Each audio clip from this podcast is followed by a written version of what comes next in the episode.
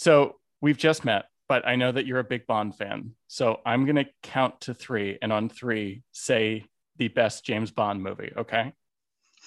Okay. Okay. One, two, three. Casino Royale. On Her Majesty's Secret Service. Lois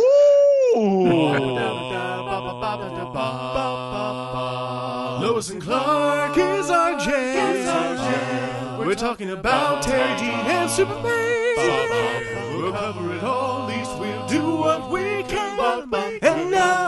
It's time for the show. What a show. Okay. I respect that choice. And Casino Royale is a very, very close second, by the way. So Uh, Like I always feel kind of lame saying that because it's the new one and the origin or Mm. whatever, but it was just so it's such a good movie. Like oh, it's it's it's perfection. 'Cause, Like it's so so good. I, I I can watch that movie on a loop, but but On Her Majesty's Secret Service is one of those I didn't really pay that much attention to as a kid because you know Yep. this guy's only around for once. He must suck.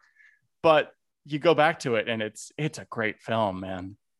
Yeah, and like everything about it, like the cinematography of it is just a little bit richer and a little bit more ambitious than the other ones, and you know the the plot. And then Diana Rigg is just Oh my god. mighty in that film. She's Yep. so so good, and the love story is just it it, it kind of it lays the groundwork for everything they've done. I think with the Daniel Craig ones, and I just I really really love it. It's such a good movie. Love Story is a good point here on um, welcome back to Lois and Clark, the new podcast Superman, by the way. Um, but that's a good point because both of the ones that we just mentioned are the ones with the best love story in it.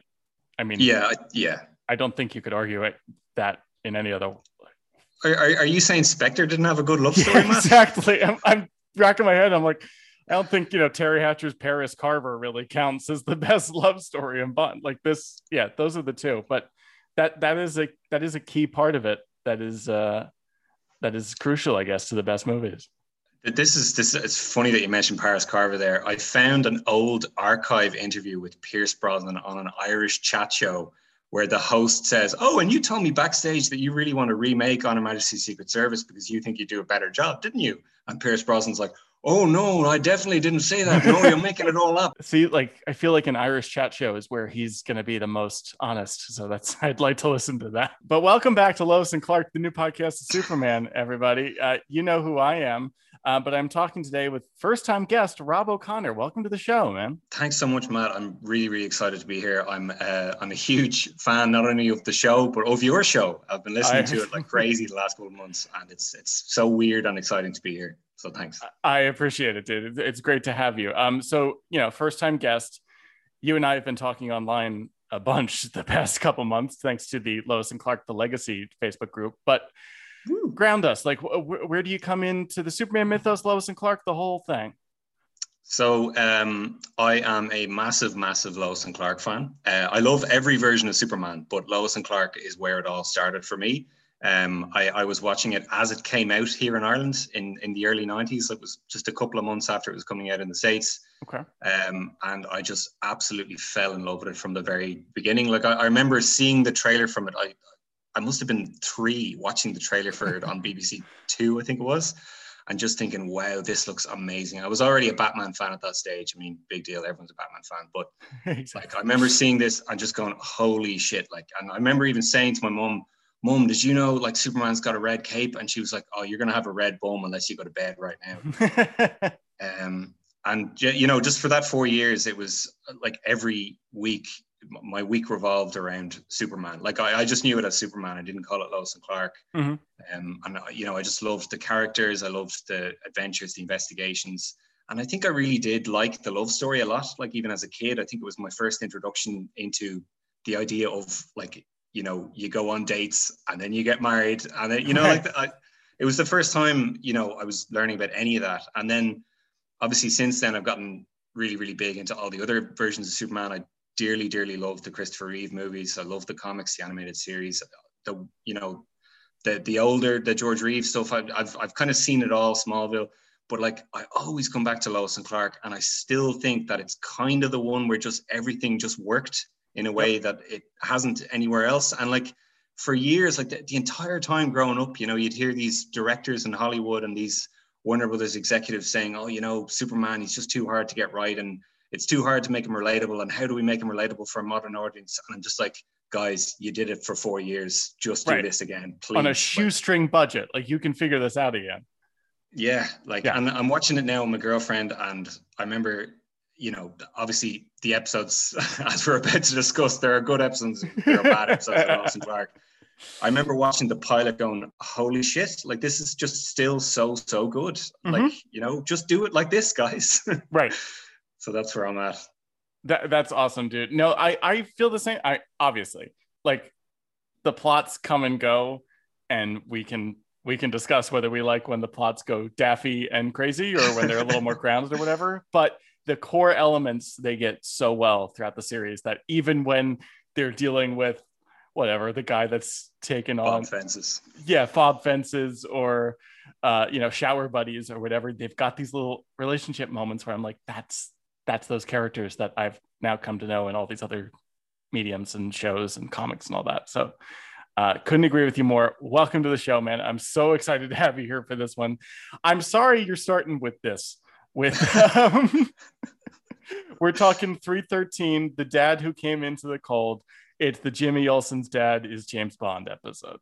Yeah, yeah. I, I have to say, like, I, I'm kind of glad to be talking about a just a crappy meat and potatoes episode of and Yeah. Clark. Like, it, in some ways, it nearly gives you more to talk about than if it was like a Tempus Fugitive or, you know, like my favorite episode is All Shook Up. Like, I love that episode, but I, I like these just sort of weird, random episodes because most of Lois and Clark is kind of like this. It's it's not the great episodes. It's the kind of weird incidental episodes. So, Right.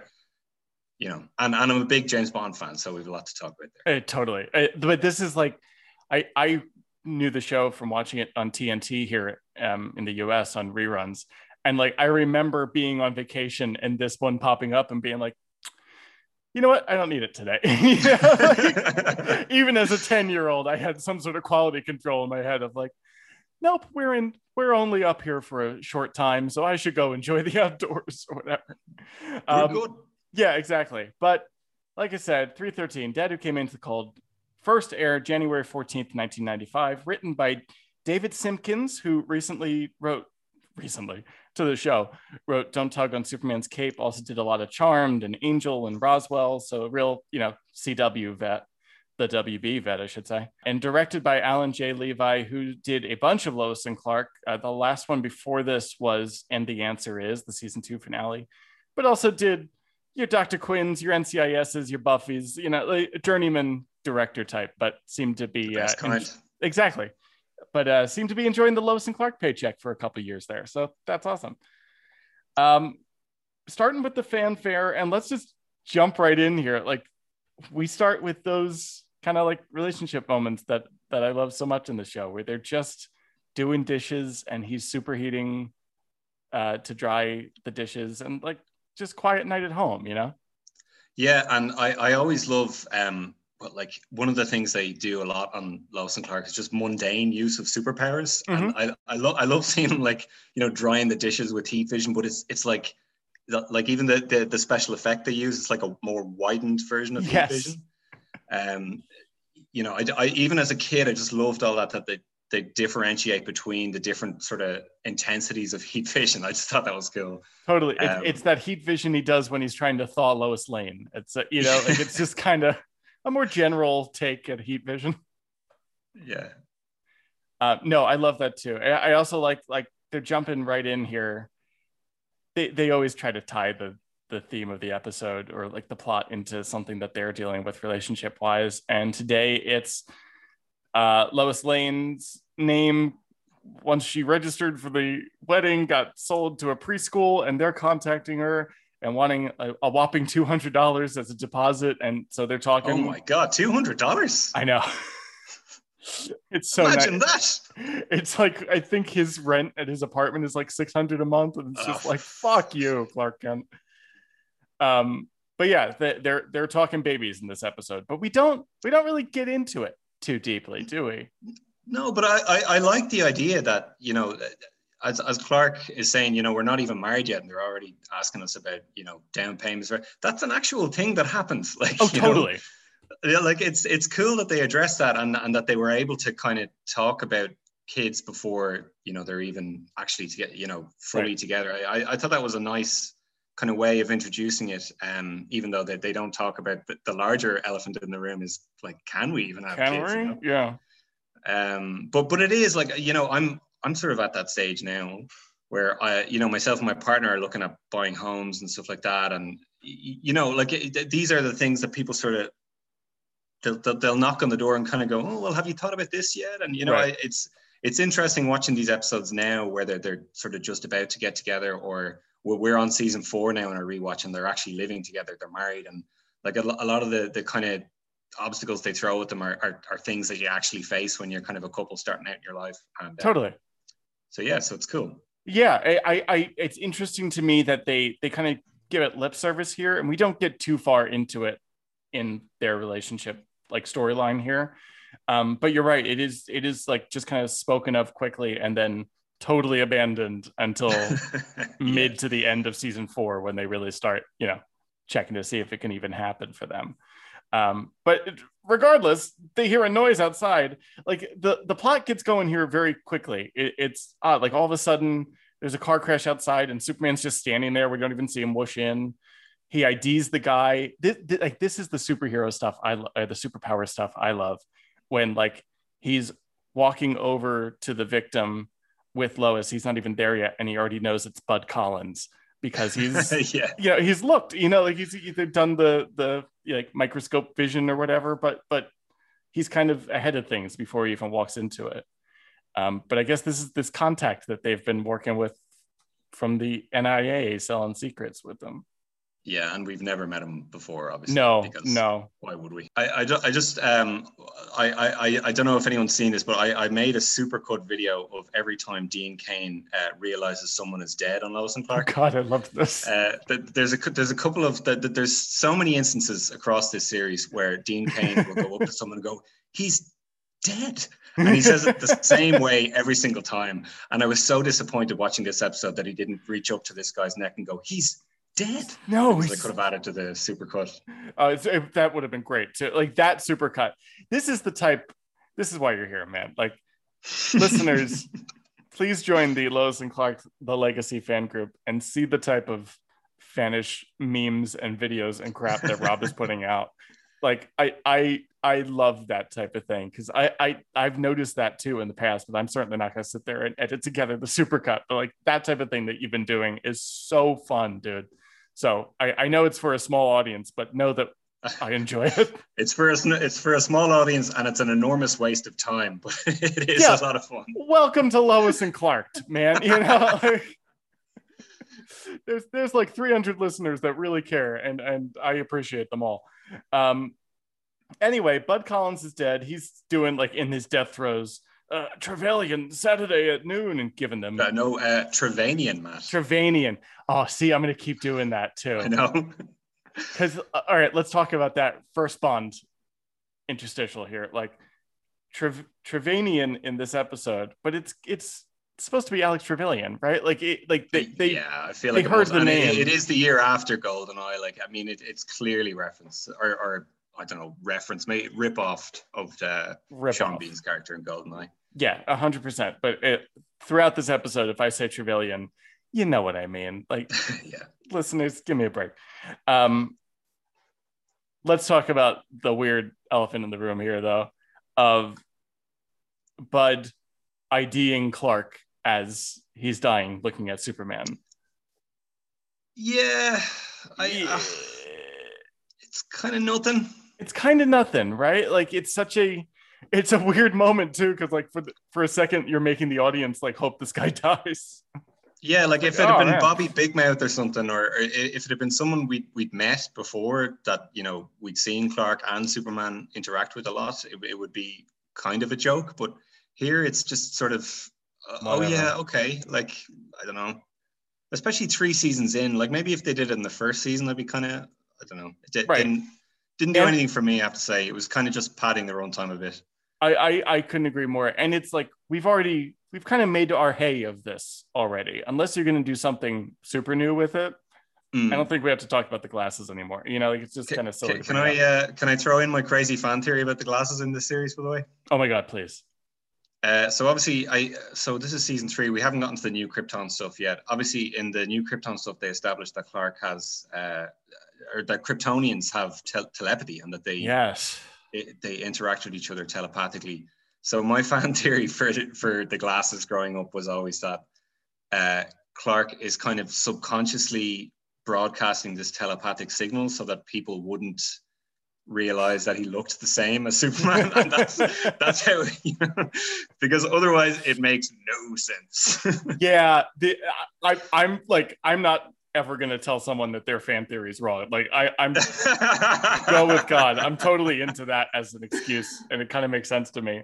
I've always just thought of it as like he's trying to blend in right? Like that that's Oh, why yeah, he has definitely. him before he goes to metropolis. But that's that's as fan paper er, that's as fanboy wallpaper as your thing. So like it's it like who knows?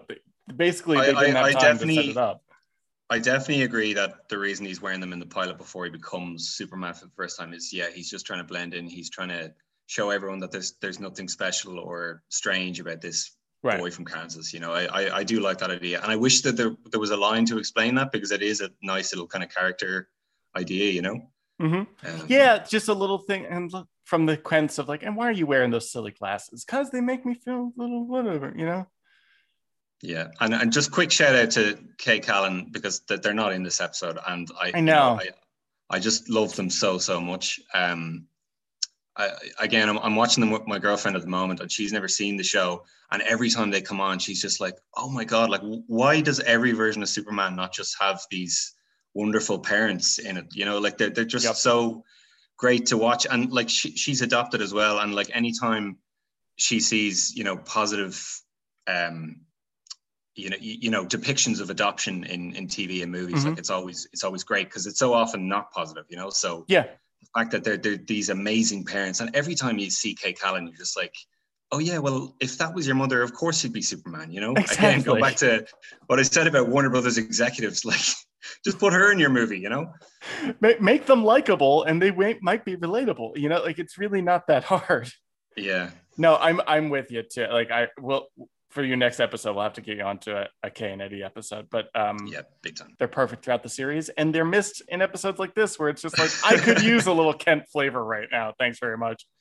Uh, but instead, we get fake Emma Peel pulling up Oh, in gosh. her car. I do like like Bud had handed Lois and Clark the suitcase, and Superman sees this woman pull up and just tosses it into the sky without her noticing. Like the again, these are superhero moments that I like. Uh, but we are introduced to NIA agent Sweet Tart. Sweet tart. It's not a ba- nice. Um, it's not a bad. They could have done worse as far as Bond. Yeah. names. Now, I, I probably should mention a, a sweet tart is that is an American candy. Am I right? Oh no! Yes, it is. So, like watching every time I watch this, I'm like, that that joke only really works if you know candy and well, I mean, I guess it's an American show made for an American audience, so it's it's hardly a, a good point. But like, you know, it, it's not a name Ian Fleming would have come up with. Is No, what I'm trying to say. so to you, it's just like, ah, yes, my name is Sugar Pepper. Like, uh, okay, like that's just Yeah. two different things. Um, yes, it is a candy. Uh, that's that's about as far as they went into it. I feel like there were sweet tarts in the writers' room, and they just kind of pat phoned that one in. Um, I do like that the NIA keeps coming up in the series. The the National Intelligence Agency, right? Like that that's their CIA.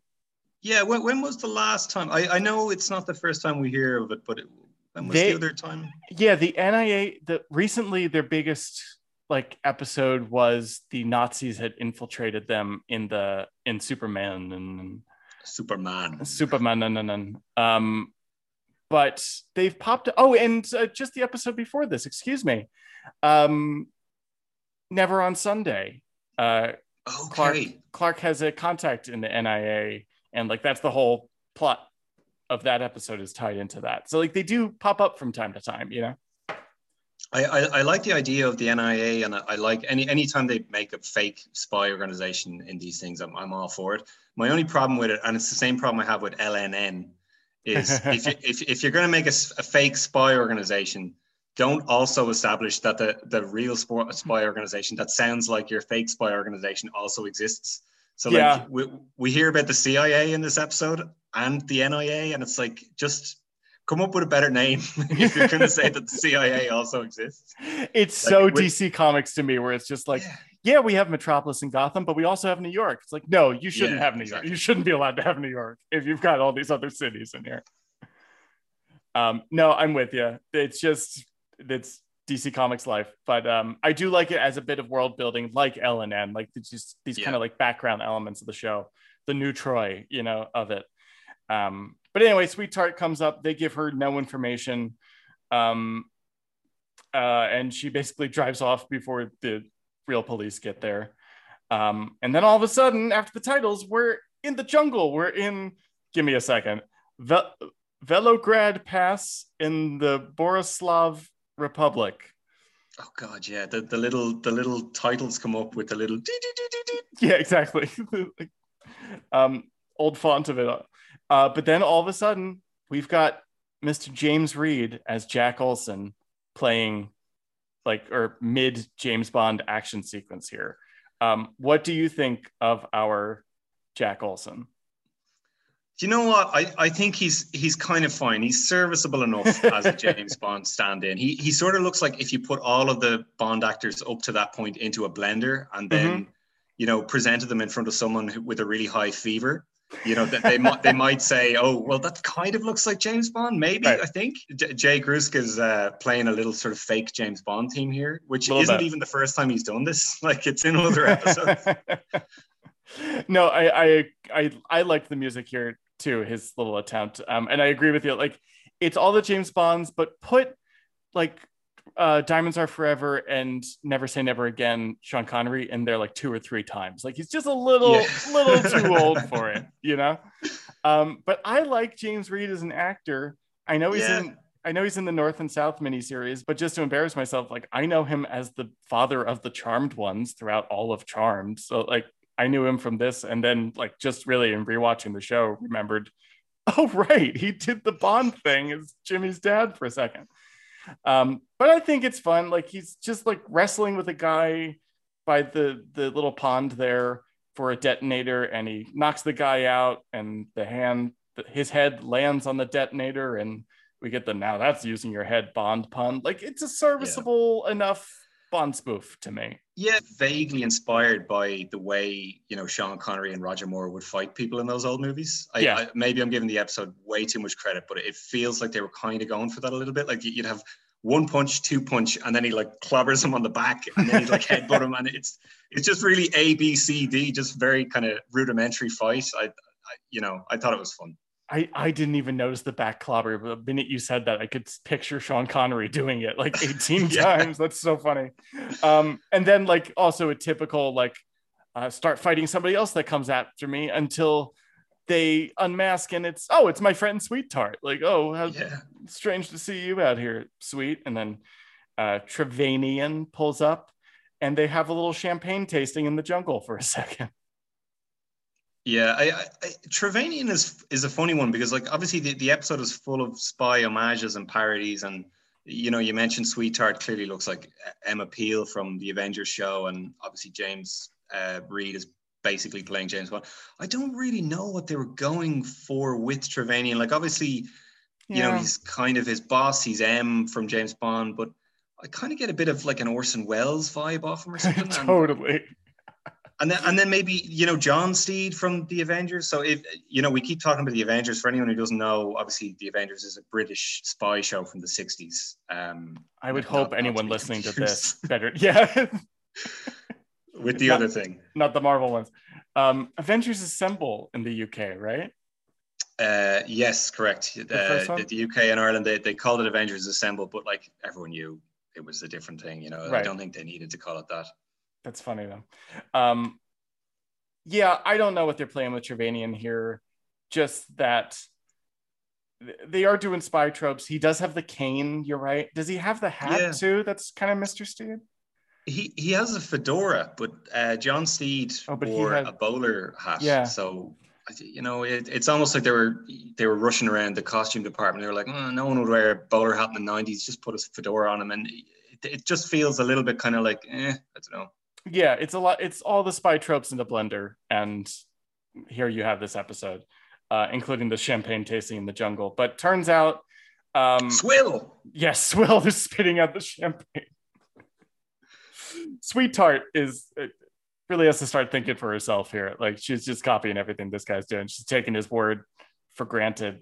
Uh, though I guess Jack is too, where um, Trevanian's telling him that uh, Lois and Clark are the devil. Basically, they've been corrupted. Uh, they're going against the NIA. They're they're selling secrets to the highest bidder from uh, probably Bud Collins, who was their their mole. Like the, Lois Yeah. and Clark are no good here. Yeah, and it's it's it's a surprisingly complex plot. You know, like the, the third season. You, you know, I I I I really love the third season, but I I do feel like they they simplified a lot of the bad guy stuff in season three. Yes. And uh, whereas here, this is this is hardcore. Like that, you know, it took me. I had to watch this episode twice before I fully understood understood what the the kind of plot was, and and that they, you know, that they outline at the very start. Oh yeah, Lois and Clark are selling selling secrets, and you know that kind of way. Um, it, it, it was it was interesting. Yeah, it it it might have been more interesting and added to the intrigue if if his plan or his story about them was at all like vaguely believable. But the minute but the minute he's saying like these these reporters are corrupt now, it's like, oh, okay, so villain, got it. Okay, great. You know, Like, yeah, yeah, totally, yeah. um, but Jack buys it. He unzips his suit to reveal the tux underneath. Total Goldfinger moment, and zips off with a woman in a red convertible off to the Daily Planet. Just two two small notes on that. I'm sorry Oh, if. I'm boring the listeners with my constant uh, Bond uh, nitpicks. Dude, if not now, when? You know? Yeah, wait.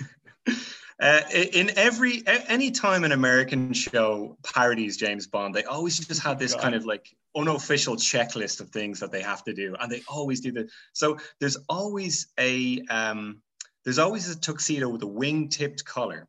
So a wing-tipped collar is when the the, Hmm. the the shirt collar kind of goes up and over like that, right? yeah. James Bond never wears a wingtip collar ever in any of the Bond movies, right? And they always do it in the parties, and it drives me mad. And the only reason I notice this is I I worked in a suit shop for five years, so these are the things. Oh, okay. And there's always a woman in a cat suit doing the whole Emma Peel thing, even though there's never any cat suits in James Bond. No, Um, not till Michelle Yeoh, really, you know? Oh God, yeah, you're right. Michelle Yeoh did wear one, but that yeah. was like a but year that's after, after this. Yeah. Yeah. Oh, they obviously they were they were obviously tuning into Lois and Clark. Um, and then there's always a nondescript red convertible, even though you know there, there's that there's no red convertibles in James Bond. Y- No. y- You're you're a Sabrina fan as well, aren't you? I was like uh, original. Yeah, absolutely. Do you remember the the Doctor Bad, the James Bond episode they did? no. Yeah, that, that it was a good one. Like it was so Mr. Kraft, Principal Kraft is is like a Blofeld type guy running around in a wheelchair. Harvey Kinkle is uh, James Bond, and Valerie is like the kind of Emma Peel type character, and it's it's good. But they do a lot of the same stuff that this does. Uh, a very important question. Where does Sabrina and Salem fit in? Uh, so Sabrina writes the story, and then all the other characters become Ah, the, the, the James Bond thing. I don't know if Salem has. Uh, Unless Salem is like a, an odd job henchman or something, I feel like that would probably be yeah, that feels right. Um, we are the exact same age, aren't we? Because I, I th- you're 31, are you? yeah, Yeah, I'm 31. Yeah. okay, yeah, this makes sense to me now. Um, always down for a Sabrina minute too, in the middle of our James Bond minute, in the middle of the Lois and Clark podcast. um, meanwhile, at the Daily Planet, uh, Lois and Clark are checking in with Perry and kind of giving him the rundown that you know Bud Collins died, and they've got this briefcase, and they can't get into it because there's there's you know um, firewall upon firewall upon firewall basically inside this case, um, and they but they know that Trevanian is a loose cannon. And it's a bad time for there to be a loose cannon in the NIA because they're blank check with the government. Like we're getting a lot of government talk here and and Backstory, yeah. yeah, CIA is bad or NIA is bad type stuff. It- you're right. It is very muddled. It's odd. Um, but they need someone that can that they can trust who can hack into the laptop just in time for Jimmy to walk in and and introduce himself into the scene. So um, He's a computer whiz, man. Did you uh, did you know that? I know. Hey, he got us into the Matrix a couple weeks ago. You know, like this Oh guy is God. indispensable. Oh, virtually destroyed is one of my favorite episodes of anything. Weird ass episode. Um, but uh, we do establish here, thanks to Jimmy, that we are three weeks from the wedding. So the wedding is Yes. in real time at this point. Uh, and they're only now just talking about children, which is okay. Um, but I do like uh, Perry here, like Jimmy, shut the door. Jimmy, shut the door, son. Yeah. uh, Ah, Jimmy. It's, it's, if, if ever, it- like, I will never get a chance to use my Lane Smith impression other than on this. oh podcast. please again this is the time to do it dude you're fine um door shuts just in time for dad to walk out of the elevator and immediately plants the most obvious bugs on lois Yeah. and clark's computers These like giant original Game Boys just on the back of the. yeah exactly that are magnetized or have some like stickiness on the other side whatever. Um i love that he's like looking into the conference room as he's doing this at at our main cast. Like seemingly not talking about anything important. They're they're laughing. Everyone's smiling. Um, lois is sitting on clark's lap and i'm like ew you're in the workplace. Like it's just everyone's having a good time. Yeah, like I, you know, I even as a kid, I thought, you know what, the PDA in this is a bit much. like there's 40 other journalists in the newsroom. There's fucking Eddie Calhoun over there feasting on a bologna sandwich. He's trying to eat his lunch. He's been there for 12 hours. And there's fucking Dean Cain just grinding up against Lois. Like time and a place, guys. that and if they kiss in the newsroom we all have to stop and clap and whoop. you know it's just yeah. Must be Like I've worked, I've worked in newsrooms before. And like if that happened, everyone would be like, what? what the hell i see like i do like their little moments of closeness when like they're both Yeah. looking at the computer and she'll come up behind him and be too close or Yeah. whatever and like those little those stolen moments i enjoy but yeah seeing her on his lap here it's like i love that you're close but this is not the time guys No. ace reporters um dad thinks so too he goes and interrupts and uh basically comes to the door as jimmy's about to leave and uh it's the most awkward reunion between father and son ever And it's gr- genuinely great. You will rarely hear, hear me say a nice word about Justin Whalin. He is good in this episode. i think so too. when too he sees his dad and he goes, "What are you doing here?" Like you can see it all in his face, you know. yep Um, and it it, was, I, it made me realize, you know what? This is the first time they've ever given him anything to do. Yeah.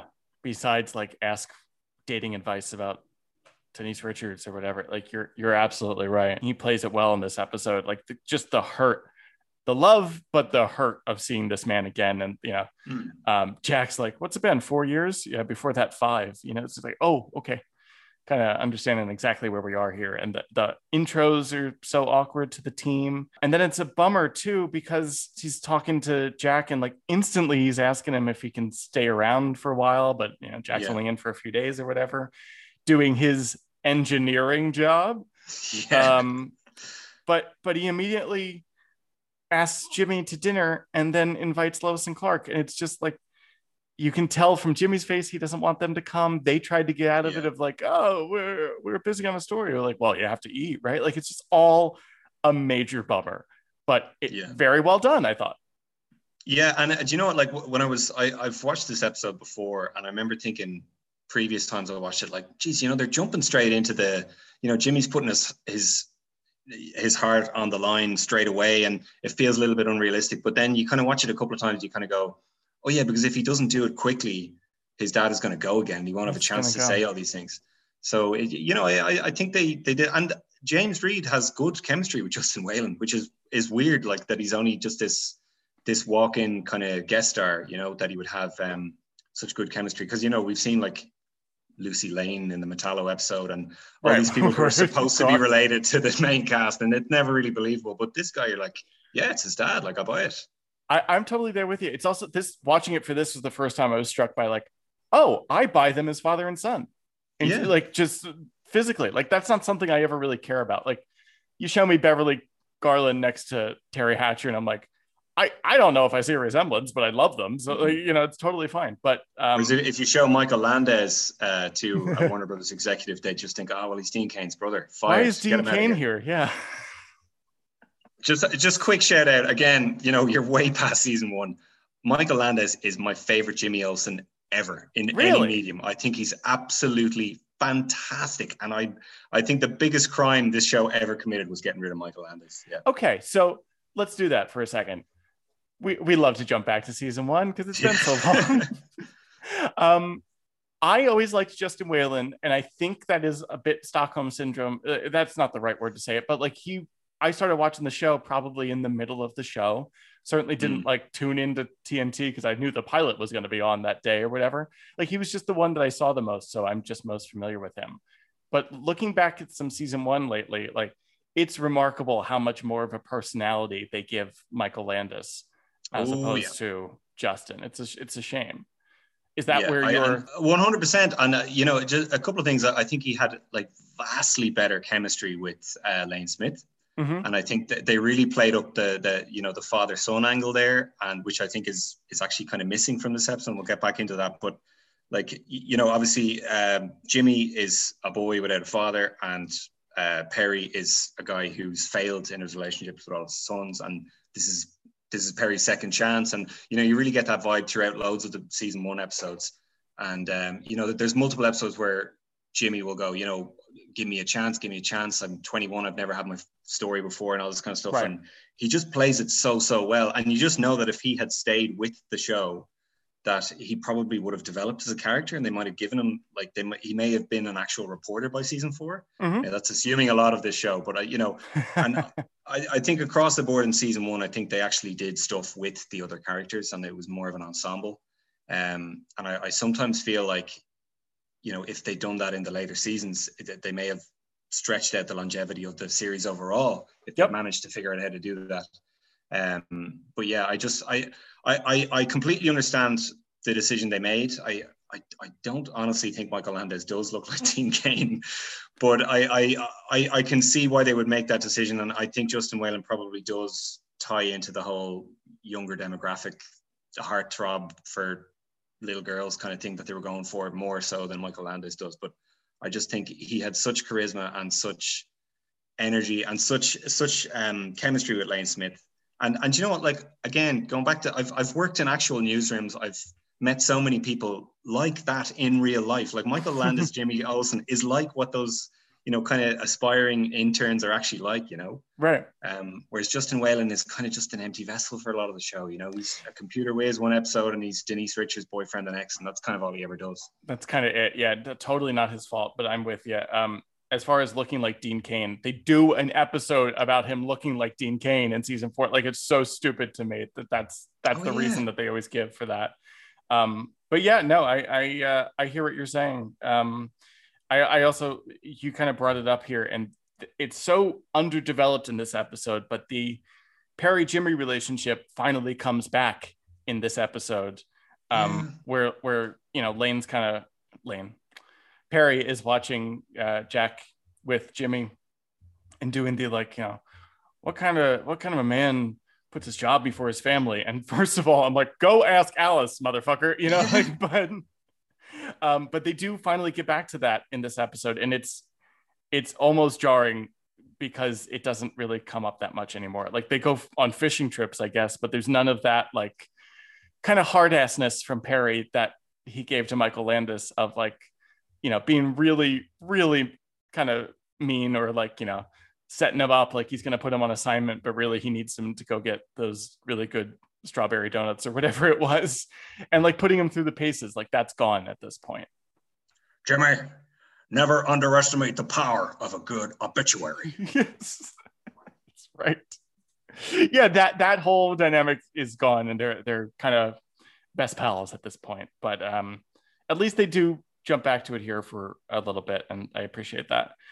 Um meanwhile that night excuse me but that night back at lois's apartment uh they're getting ready to go out and uh let's talk harry thatcher here for a second Yeah. yeah she's doing her best baby gunderson hair in this episode like she's even got the cosplay down. She's got the little black dress and kind of the like updo hair, and it's just still we still got growing pains with the new look for me. Where where do you land on Teri Hatcher Lois hair throughout the series? Yeah, so I, I think definitely as a kid I, I didn't really mind the uh, the the advancing hair. Um, I, I think when you watch the episodes now, the the Bob in the first two seasons is definitely timeless, and it just holds Yeah. up now, and it, it still looks great. And I think the outfits she wears in the first two seasons are, you know, they they still look amazing. Um, I, I you know, I, I, I think they they stumbled initially. I, I, I think it looked very very silly earlier on in season three, where she just has that disgusting Parent Trap mop of hair. Yes. Yeah. Um, like original Parent Trap, like not the yeah, they went. Irish eyes are killing look, where it's just like, oh, what's what's happening Oh, here? God. D- Yeah. don't don't mention when Irish eyes are killing around an actual Irishman, Matt. Please, if you don't It's mind. terrible. I've had two Irishmen on this season, and not for that episode. I'm sorry. The the stones are finally mine. God in heaven, I hate that episode. True I is actually God in it. heaven. Yeah. Um, Um, no, but generally speaking, I I, I don't I, I think it looks better and kind of classier here than it did earlier on. Um, and and it's it's actually I, and I'm sure they weren't going for this, but just from a Superman historian's point of view, um, if you look at Noel Neill's hair in kind of the George Reeves show, it's it's kind of somewhat like that in this episode. I think. Yeah, interesting. Okay, I, I never looked at it with that perspective, but but you're right. Um, and I should say too, for most of this episode, I think it looks great. Like she's Teri Hatcher, Yeah. she looks incredible. Just like this updo '90s thing is something that aesthetically I just always won't be into, but I'll bring it up every damn time she does it. um, meanwhile, Clark Clark's all upset. He's, he's sitting here like kind of poo faced, like doesn't want to go out and thinking about how much of a bummer it is that Jack wasn't there for Jimmy's life and that uh, his kids won't really know him that well either because he's always going to be going off, you know? Yeah, and it's it's it's nice stuff. I'm I'm I'm glad they kind of gave Lois and Clark slightly less to do overall in this episode, and, and that all they ever really do is wonder about, you know, will they make good parents? And I, I I think it's cute.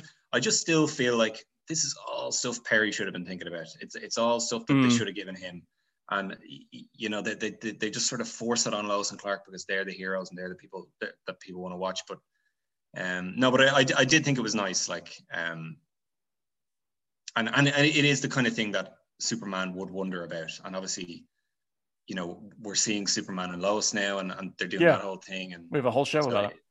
yeah, so it's it's cool that they kind of that they went into that.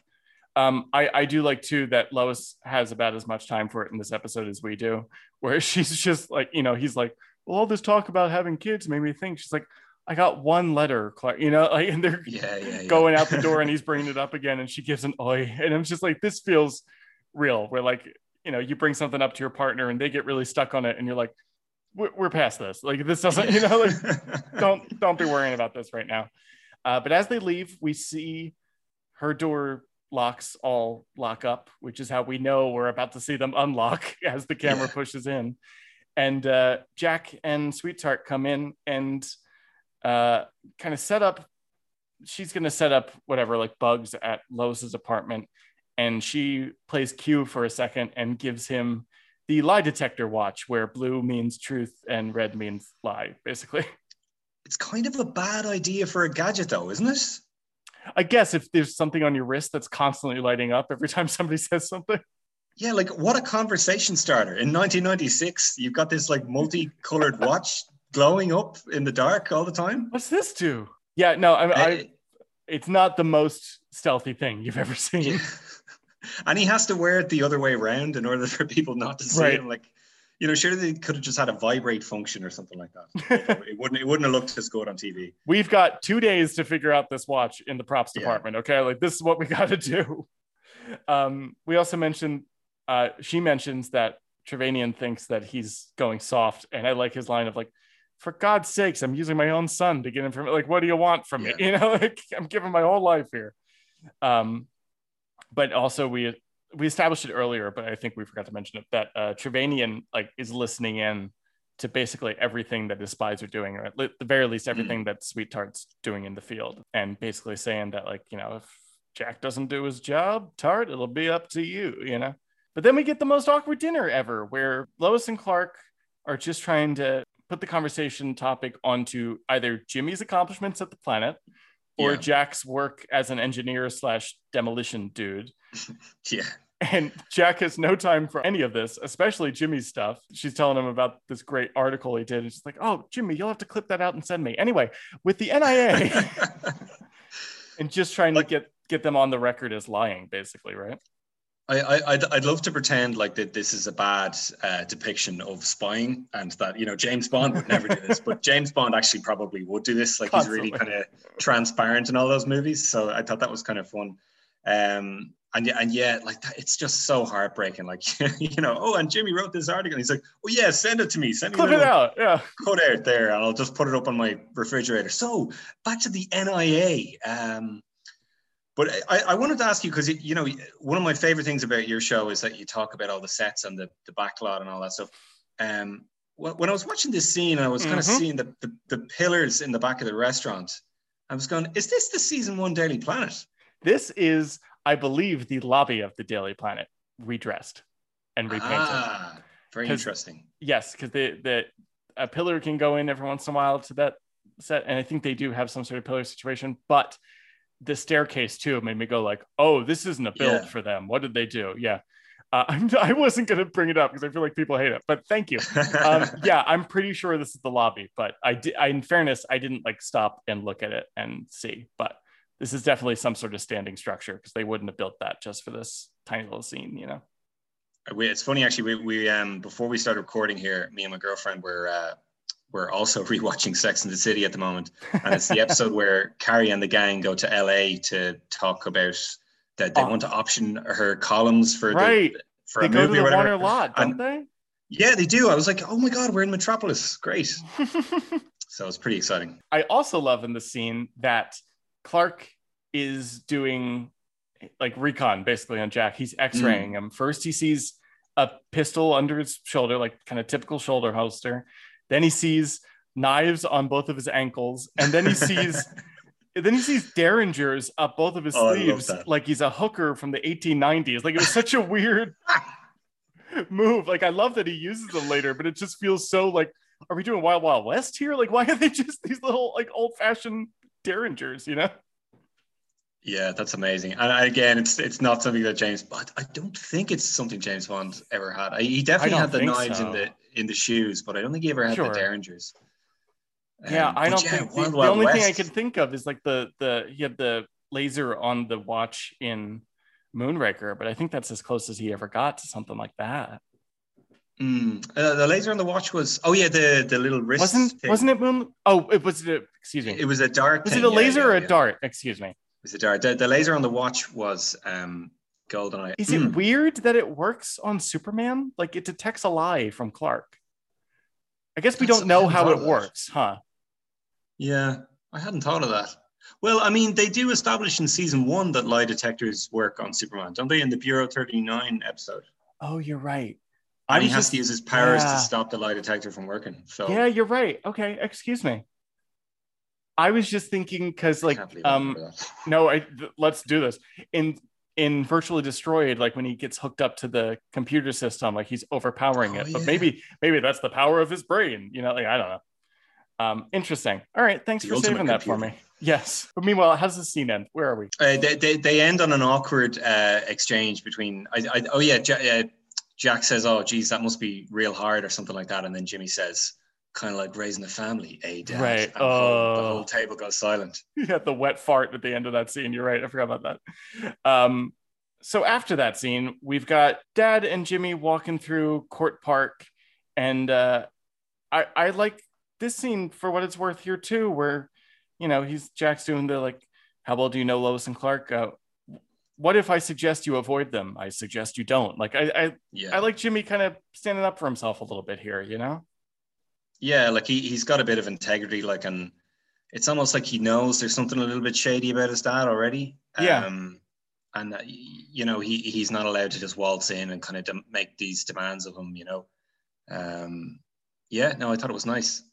yeah I, I did too i also like like you're saying sticking up for himself a little bit with uh you know dad saying like lois and clark are really unpopular in government circles and jimmy basically being like yeah no shit they're like they're his reporters that's their job you know um Yeah, it's it's it's funny actually. Like to keep talking about you know the NIA and the NIA spying on people and stuff like that.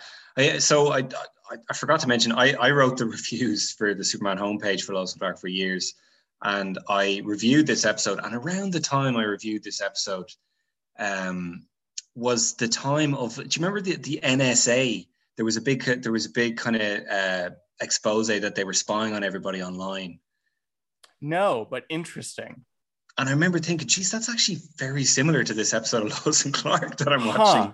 from 12 years ago or whatever it was at the time. Well, that makes sense because this does feel like a quote unquote current for 1995 topic that that you know this mm. this government agency is kind of doing whatever it wants to. So that's interesting. I'm I'm happy to hear that.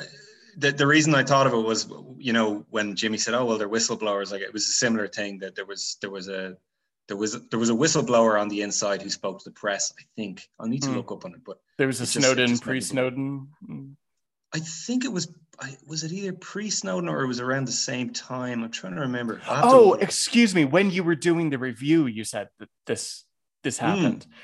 Yes, yeah. that okay. That would have been Snowden. that makes sense. Okay, cool. I thought it was a '90s thing, and I'm like, oh, how how very X Files of us, you know? Yeah. Anyway, Jack is trying I think like legit trying to push Jimmy away from Lois and Clark for what he thinks is a good purpose, but he's also coming off as a dick as he's doing it.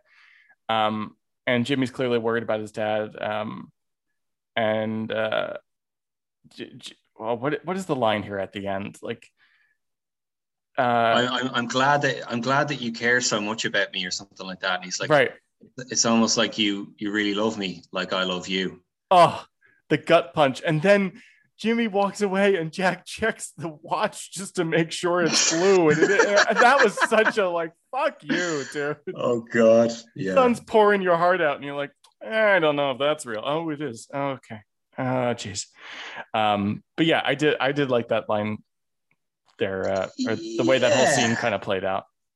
Yeah, you know, and but I kind of feel like I don't know, would he love him at this stage? he, he hasn't been around for for basically a significant portion of his life. Like, I yeah, I get yeah. He's just Jimmy's a big puppy dog, I guess. You know. Yeah. Um.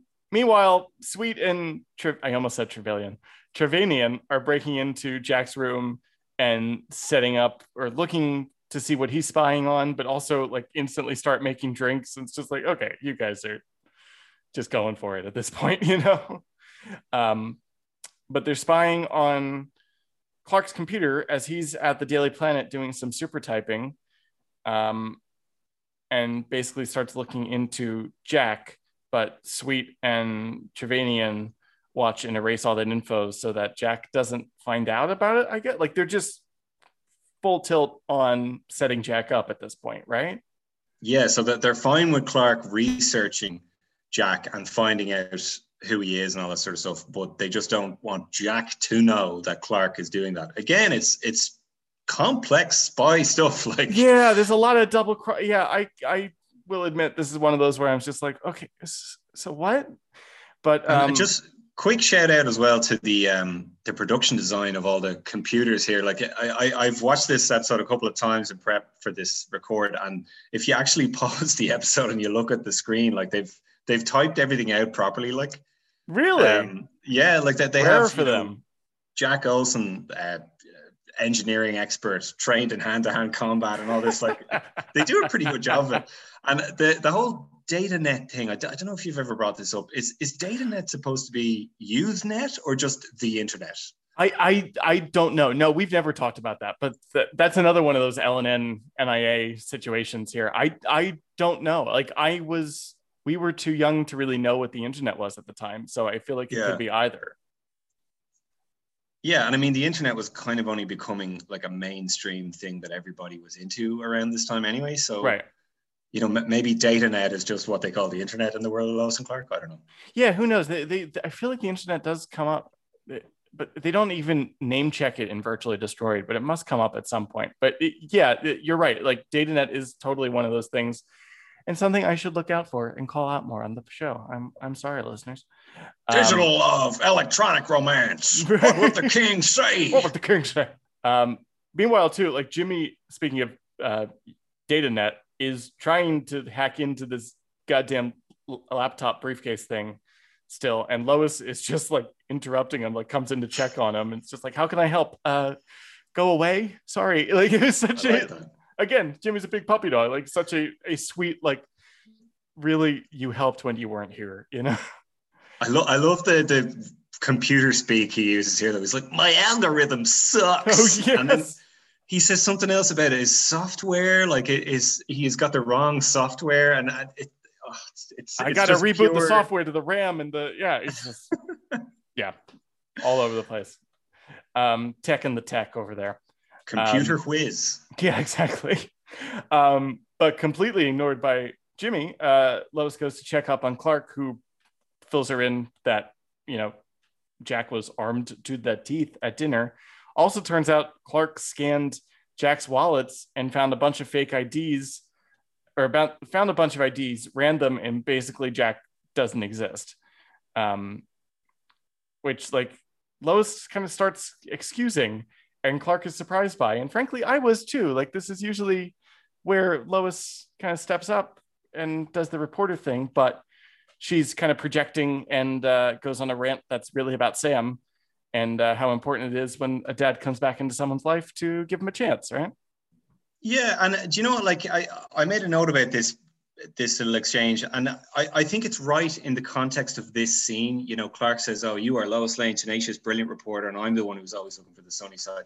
That's not necessarily true, though. And I think No. you know, in in season, well, definitely in season one, like Clark is the one who realizes that Lex is, you know, True. And Lois is the one who just thinks he's this, you know, super nice guy. that there's, there's nothing untoward about him at all. You know, and there's a couple of there's just a couple of instances throughout the series where Lois's kind of old-fashioned romantic side kind of gets in the way of um I think it happens again with when Perry's son comes into the show, which is the next season. Yeah. Um and a bit with Leslie Luckabee too, I feel like. But I Leslie Luckabee. don't Now, there's a name I haven't heard in a long time. Cannot wait for all that crap. Um, I honestly, I sorry to inter, interrupt, but that, Leslie Luckabee, like I'm, I don't think I saw those episodes when I was a kid, and I remember watching them when I finally got the DVDs, and I remember thinking like, did they somehow like go back in time and make more episodes that I just never, like I do not remember any of this like Phantom of the Opera Lex Oh, Luthor God. Jr. weirdness, like Yes, Mr. I don't even remember what that guy's name, but the, with the giant scar facial appliance on him. Oh God. Um, I look forward to it for the podcast. Don't get me wrong, yeah, but can't wait. again, some weird swings in season four. Um, anyway, that's a that's a fair point. Like I I tend to go back to that like Lois, wake up mentality. But you're right. Like she she does turn a blind eye sometimes when it's when she feels like it, frankly. And when I- the I writing do wants her to. Clark's line here, he goes, uh, he had more hardware on him than the household section at Kmart. More lit up than a blue light special, this guy. But uh Jimmy comes and breaks them up and tells them, like, you know, code's really hard. You should go home, get some sleep. There are guards here. I'll be fine. Check back in, and Jack is watching as Lois and Clark get up to go home. And he checks in with Tart, and uh she reminds them there's a deadline of like tomorrow at noon, I think, right? yes, that's yes, right. great. And uh, I love Jack's retort to her here of, "Sweetheart, sweetheart, spying takes Yes. time." I'm like, that's this is the dialogue I'm here for for your Lois and Clark James Bond spoof. You know, like I I, did, I appreciate did like that. that. I have to say, yeah. Yeah. And I, I kind of, I was kind of did he, did he actually say that? And I went back and listened to it again. I was like, yeah, he did. That, that's fun. I like Yep. that they did that. Did you catch which window Jack breaks into the Daily Planet through here? Which window? Because it's like Was it's it- not one of the big ones. Okay. No, I didn't, Sten. No, so it's there- not, it's not one of the ones with the backdrop behind us. No, th- I mean, I mean, yes, but not the ones off the um, bullpen. There is still from season one a weird window on top of Perry's office, basically. That's like Okay. Perry's office goes up too high, essentially, and it's the same way in season one, and they kept it through even when they redesigned the sets. And that's the window he's sneaking in through. So it makes sense when Jimmy takes a break here to go sleep Hmm. on Perry's sofa, and almost and like that's where they have their confrontation here. You know, like I, I was just I thought it was weird for a second. I'm like, I know what window that is. That's weird. And then it turns out that that was it. Hopefully, he Um, didn't crash into Perry's Elvis box. I was gonna say it'd be nice to honestly see an Elvis thing to kind of establish that he's in Perry's office a little easier, you know, not just for Not my Elvis box. right, exactly. The Elvis clock is ticking, the legs are going as we pan up to Jack or whatever. Um, but Jimmy goes in to take a nap. He looks at his this like badly photoshopped picture of baby him and his dad and his wallet. Oh my god! quick. It's not even photoshopped. they have they have right. gotten the scissors and they've cut out a picture of baby Justin Whalin and they've they've accidentally chopped off a piece of his head with the I scissors. did notice that. It's like um, Jack Nicholson Joker is cutting up these pictures and putting them together, you know? Inside the lines. Yeah. Um, but then like Jimmy kind of does that, like, all right, guy, I see you, and throws a lamp at him, and there's a tussle, and I'm just like, that's all right, good for Jimmy, you know? Yeah, like Justin Whalin gets thrown over a desk and like crashes in his head crashes into a computer monitor and he falls on the ground. Yes. Hold on. And uh, Sweet Tart also comes in and knocks Jack out, um, holds a gun on Jimmy, and uh, basically kind of Jack overtakes her into the elevator um, and yells at her for getting Jimmy involved in all this. Jimmy, though, does not see that Jack is the guy here at this point, thankfully. So secret identities, as ever on the show, are preserved. Mhm. Um, but Jimmy runs back to Clark's. I love this. Like he's banging on his door at night. Clark comes to the door, and Jimmy's like mile a minute. Like there's a guy at the Daily Planet. I punched him. Blah blah blah blah. I punched him, and it's just like I like him kind of I punched him. like Yeah, that was good. acknowledge that I did a cool thing. You know, like I'm gonna keep returning to this. Um, They really played to Justin Whalin's strengths in this episode. Like I, you know, like I, I so many times I was like, yeah, this is he's he's good in this. Like they they, they figured out what to do with him, and they- yeah, good job. I, I think so too. Um, I, I also like um, the interaction between Clark and Jimmy always. Like, despite the fact that like Dean was friends with Michael Landes and probably was a little bitter when he left or whatever, like I think that dynamic does follow through uh, with the change of actor, even though they just have they just have less to do in these seasons, you know. Yeah, Um, but it, it, it just kind of struck me in this episode, like, oh yeah, no, I like I like them together as characters. Um, I didn't like like Clark calls Lois and she's like, Clark, it's two in the morning, and it's like, woman, if he's calling you at two in the morning, something's up, you know, like don't Something's give him wrong, shit about it. yeah. Yeah. um, but Clark starts hearing something weird in the phone. this is cool. I like this. I like when they do kind of weird, kind of superpower thing. Like so, he's hearing a feedback loop on the phone that he reckons is from the bugs or something, and no one else can hear it but him. Is that the Right. idea? Yeah, exactly. Uh, I think it's just like, uh, uh, you know, Superman, I'm coming to you on this high pitched frequency that only you can hear, you know, like that type of move. Yeah. Um, but he gets rid of Jimmy real quick, scans around the apartment, sees there are cameras on him. I love this like kind of nonchalant walk off of you with a camera and then come in super speed and clean them all up. How lucky is he that they didn't catch him doing some Superman stuff? This is my stage? thought, dude. This is true. Like, I'm so glad Superman was light in this episode. And I guess when Clark went home, he just went right to bed, you know? Um, I also like how he deals with it at Lois's apartment, where he he kind of ding dong ditches her. She goes out into the hallway and sees that Superman is like flying up there for a second. And again, he like super speeds in and takes them all out uh, without thinking about it. Um, but I, I just liked that the the show is on and off with using his powers smartly, but I thought this was an on moment, and I appreciated that. I completely, completely agree emphatically. And like one of my one of the things that like one of the sort of love hate relationships I have with Lois and Clark is there are times when they do the superpowers better than any other version of Superman, and they pay so much attention to it, and they go into all the kind of weird comic book pseudoscience, and they do it better than like literally Smallville, all the movies. Mhm. Like they they just pay so much like meticulous attention to it, and they throw such a bone to the fans. And then there's other episodes where it's like, ah, don't even worry about it. He can use his super breath to blow Lois up into the air. That's And what I was just gonna say. do fucking. I was listening to your Ultra Woman episode today, and I was like, there's so much stuff that just annoys me so much, and they're kind of like, eh, you know, who cares? Whatever, whatever, don't there's other episodes where they really kind of they dig in deep and they do a really good job. Small thing, I just I, I always think watching this episode and also Honeymoon in Metropolis, Superman Great needs like a. He needs. Oh yeah, it's a fucking banger from season one. He needs a stealth suit. He needs like a a suit for when he's doing sneaky things. Yep, would love You that. ever think? yes like like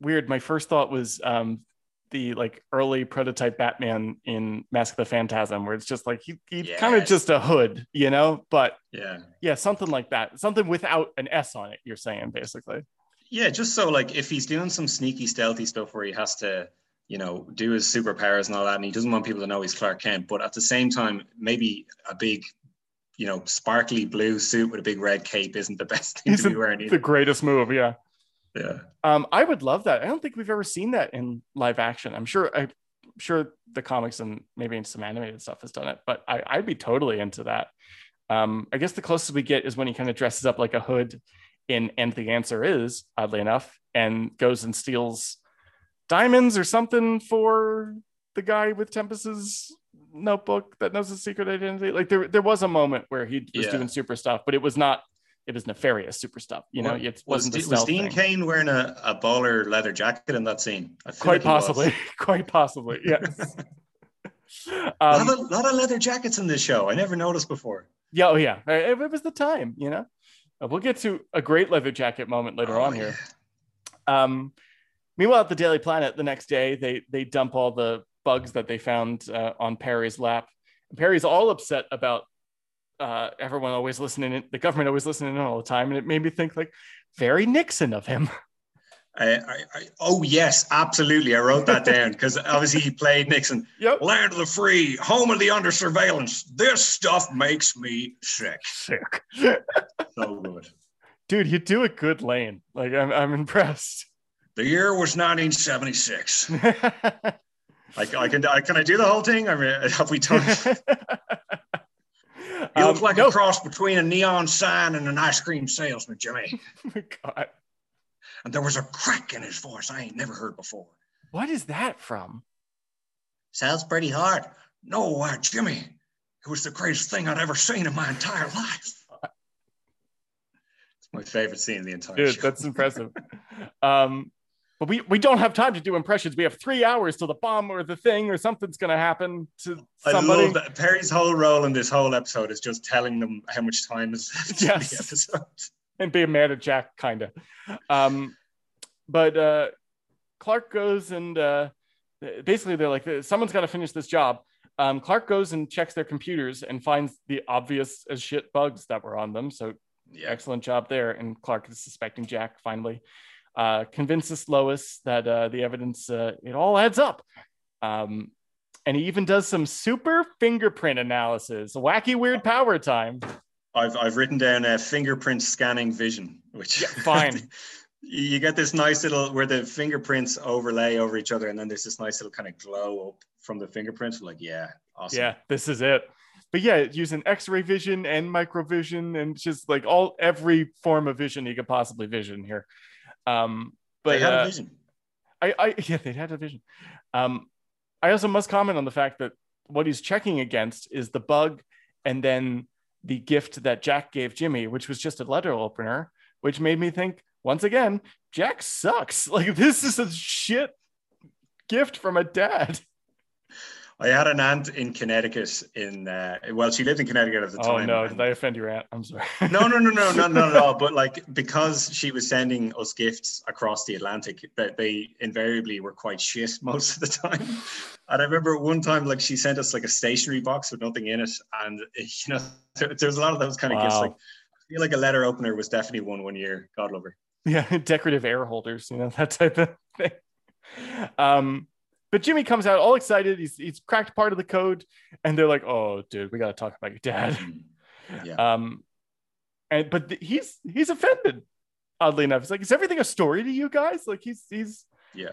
methinks you doth protest too much there jimmy um and he also calls clark a boy scout maybe not everybody's a boy scout Yeah. like you but i i'm going to choose to think that it's a comic book reference and appreciate it Yeah, no, I, I, I think mean- so. Um, I, I think this whole scene is great, and it, like, it, it's it, is it the most emotive scene Justin Whalin has had in the whole show? uh at this point 100% And, and it's also like the most intense scene he's had with Dean Cain in the whole show. And you're kind of Yes. like, wow, they actually they you know they they play off each other well, and they should give him more stuff to do. Like you know, um, but again, how much better would it have been if Perry had said, "No, Lois, I think I should be the one to tell Jimmy," and that they'd had this scene between them. I think it would have been even stronger.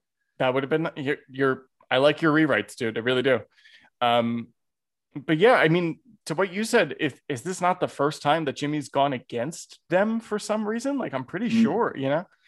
Um, meanwhile, at Jack's hotel room, Trevanian starts breaking in, pissed at him for the bugs having been removed, uh, and wants to send Tart in to to bring in, I guess, Jimmy and Lois and Clark.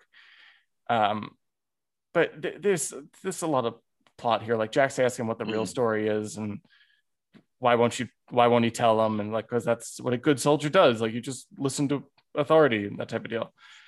Um, but uh, Trevanian gets a call that Jimmy is uh, on his way to Star Labs because they've got a tail on him, and uh, Jack is absolutely, you know, justifiably worried that the NIA is following his son, and his Yeah. son's getting a little too close for comfort. You know. Meanwhile, at the Daily Planet, speaking of too close for comfort, Lois uh, is on her way out and gets stopped in the elevator by Sweet Tart, who puts the chunkiest bit of equipment ever on the elevator panel to override it. I've I've written down here um, the control panel thing. She hacks the Daily Planet eleva- elevator with looks like the 1990s light up puzzle game Lights Out. So okay. if, if if anyone doesn't remember that, if you Google uh, 1990s puzzle game Lights Out, it's it's just this weird looking Game Boy looking thing with all these buttons on it, and and some of them would light up, and that's exactly what this looks like. And I was looking at it going, what does that remind me of? For a show that a year from now is going to make a matter transporter out of a fan, I think it's completely within the realm that they might have used that game to make this prop. Yeah, yeah. Um, and it's just to make sure that it goes all the way down to the basement without stopping. Like it's such a like we could have done anything else here, sweetheart. but- just a key, you know, just exactly whatever whatever um meanwhile jimmy is leaving star labs i guess with the answers that he was looking for um and jack pulls up and uh Now, sorry, sorry to interrupt, Matt. Just right at this moment, right? I've written down the time code: 34 minutes and 55 seconds. Did you notice anything interesting about Jay Gruska's music here? no i did not So this is just a complete coincidence, right? Please right as Jack yeah. Olsen, right as Jack Olsen is pulling up at Star Labs, the Danny Elfman Batman theme plays in slow motion. really Yeah, no, it's just whatever arrangement he's come up with. He just has dun dun dun dun dun, and if if you play it at like two times speed, you can hear it perfectly. bizarre i'm Yeah, 100% gonna go back and i thought it was that kind of like dun, dun, you know like the the the um spy music of it yeah, Um, it's it's it's totally just like 1990s ominous tones, but it it ends up sounding exactly like the Batman theme. That's too funny. I will 100% go back and check that. Um, but basically, uh, Jack confronts Jimmy here and they do some spy banter. And, and Jimmy realizes that Jack was the guy. He even sees the, like, you know, you're pretty banged up from the bruise that Jimmy gave him the night before, you know? Um, but uh, turns out they kind of reconcile here almost, you know? Hmm. Um, but you know, at noon, it is established here someone is going to use a satellite to send to blow up a plane and then use the same satellite to send a data eating virus to all the computers in all the world. And the plane's got these passengers with their code names of Badger and Stingray and Gypsum on it. And like Jack knows that this is trouble and basically says, go find Lois and Clark. Um, and then they get in the car for some Spy 101 here. Spy 101 into like a Ford Taurus. I know. Um, what what does what what does the evil plot sound like to you? Hmm. From the time or From the time, yeah. So he says that he's going to crash a plane using an electromagnetic pulse fired from a satellite. oh, is that Goldeneye? Yeah, it's Goldeneye. Wow. yeah. There you go. Now they they they're not trying to crash a plane in Goldeneye, but it's totally that the whole plot of Goldeneye is that there's a satellite that can fire an electromagnetic pulse from space. Um, and then what I really, really love about this is they obviously wrote this and it was just going to be a direct lift of the GoldenEye plot, but then they've also added in the bit about a data eating virus. And right. it's almost like they didn't expect people to know what an electromagnetic pulse was. So they kind of had to also explain, oh, yeah, well, there's this virus and it's going to do this sort of thing. And it's so a Lois and Clark villain move of like, I'm going to top my thing while we're doing the thing. And like, not only am I going to take these guys that work above me and in the CIA or whatever, FBI out, but I'm also going to make sure nobody else has a computer but me. So, yeah. Um, well, excellent point. Everyone's always fucking with satellites or something. You know, Doctor No yeah. even was messing with missiles and that type of deal. Um, I I like their little, for what it's worth, spy move here where, um, Jack and Jimmy get in the car and they kind of hide behind a truck for a second, basically just for enough time for uh, Jimmy to to get out of the truck and go elsewhere. Um, he goes to jump on a motorcycle, though. By the way, can we talk about that? Has it ever been established that Jimmy has a motorcycle? That's a good question. I like it didn't seem strange to me, but now that you say it, I'm trying to remember if he ever wears them. Was it was there an episode where he was going out with a biker girl or something, and they they have him Maybe. holding a motorcycle helmet or something? Maybe. Uh, listeners, correct me if I'm wrong, and I'm sure you will, but like it, that just felt so out of nowhere to me. Just like, mm. well, he can't have a car. He's a kid. He's got to be cool, you know. I, well, one thing I just, just on the subject of Jimmy Olsen, Justin Whalin, and vehicles. Um, one of my favorite episodes is I think it's Target Jimmy Olsen, where you know he has to get a second job or something because he's so poor, and then right. he jumps into this sweet as fuck yes. uh, Ford. Um, what you call them? There, Ford Mustang? Mustang. Yeah, and it's the exact same car that Brandon Walsh who was also uh, just penniless and broke in Beverly Hills 90210 drove in every oh, episode. That's funny. That's such a Smallville move to me too, where it's just like we keep totaling our cars, but we've always got the like. I think Pete drove like a really nice vintage car all the time. And it's just like, dude, yeah. in what world are you keeping this in Smallville? You know. And, and then the, the same episode where Jimmy has no money, he also has these like amazing snakeskin leather cowboy boots. like, where are we going, Justin Whalin? Good point. Good point. It's all that it's all that fake stock market that he's been playing. You know. Oh yeah, um, stock market. Uh, but he doesn't. We don't get to see if Jimmy can ride his motorcycle because Sweetheart comes up behind him, takes him at gunpoint, and uh, throws him into a van where Lois Lane is already tied up. Um, thus, we get one of the greatest moments of the show of all time, where Clark comes back in his leather coat to the Daily Planet. Um, and he's talking with the chief for a second, and it's Where's Jimmy? Didn't make it back to Star Labs. Where's Lois? Went after Jimmy. Where's the computer with Olsen? Oh, great. We've lost everyone. Yeah, we're totally incompetent. Hell's bells. It's almost noon. Fucking amazing. like those moments of clarity in the show make me laugh so much but it's just it's just the quickest little scene but i think it's so damn funny. Right and once again thank you for your lane smith there like truly. Uh, any opportunity to do an impression of lane smith he, like again he doesn't have an awful lot to do in this episode. I absolutely love lane smith. He's perfect. Like watching the show as a kid, it was always, oh yeah, I want to be Clark, I want to be Superman. And then watching it as I was getting a little bit older, it was like, oh, I want to be Jimmy Olsen now watching the show as a 31 year old man, I just want to be Perry White, just living my best life. Um, you you do, especially like our age, watching it as a kid, like you you always appreciated them and liked them, but like you do start to appreciate actors like Lane and K and Eddie in the show, where it's just like they are here making this bullshit work every week, and it's really impressive. And John motherfucking Shea. Oh, I'm God. sorry, like oh, what a oh. king like there's so Incredible. many lousy season one episodes where he just lifts them like from the ashes and turns them into gold. Like he's such, and it just it like you know I I know I, I've heard you say on the show before that you're not crazy about season one. I I am one of those nerdy comic book guys who who thinks that season one is, is probably my favorite of the mm-hmm. series. And I, I do think such a large part of that is John Shea. He's so, so good. And he's so underrated. Look, you're not gonna get a John Shea fight with me. Um I I've been rewatching um, The Good Wife with my girlfriend, which is a, a oh yeah. You do you know about? Yeah, okay. Um, I know he's in it. Yeah. Yes, and and he's popped up once or twice, and he's like a loathsome character in it. And and my girlfriend's always just like, oh, I hate him. I'm like, I know it's great, right? Like he's so good at it. um, but but just like yeah, just such an incredible actor and is always missed in you know season two, season three, and season four here.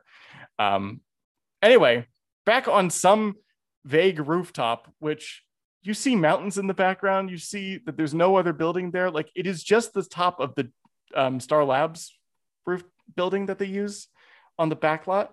But and I thought they were going to play it like that, but like at the end of the scene, spoilers, um, Jimmy gets thrown off the roof, and we get the like super zoom, you know, the special effect that they've used a few times of someone falling, you know, like this, Yeah. these buildings all around, and I'm just like, oh, the show's done no work to like comp in city buildings or whatever around them anymore. Like they just kind of Yeah. go with the fact that they're in Burbank. It's so strange to me. The whole geography of, you know, are we on top of a roof or are we at street level? Like it, it's a common thing throughout the show, especially watching it now.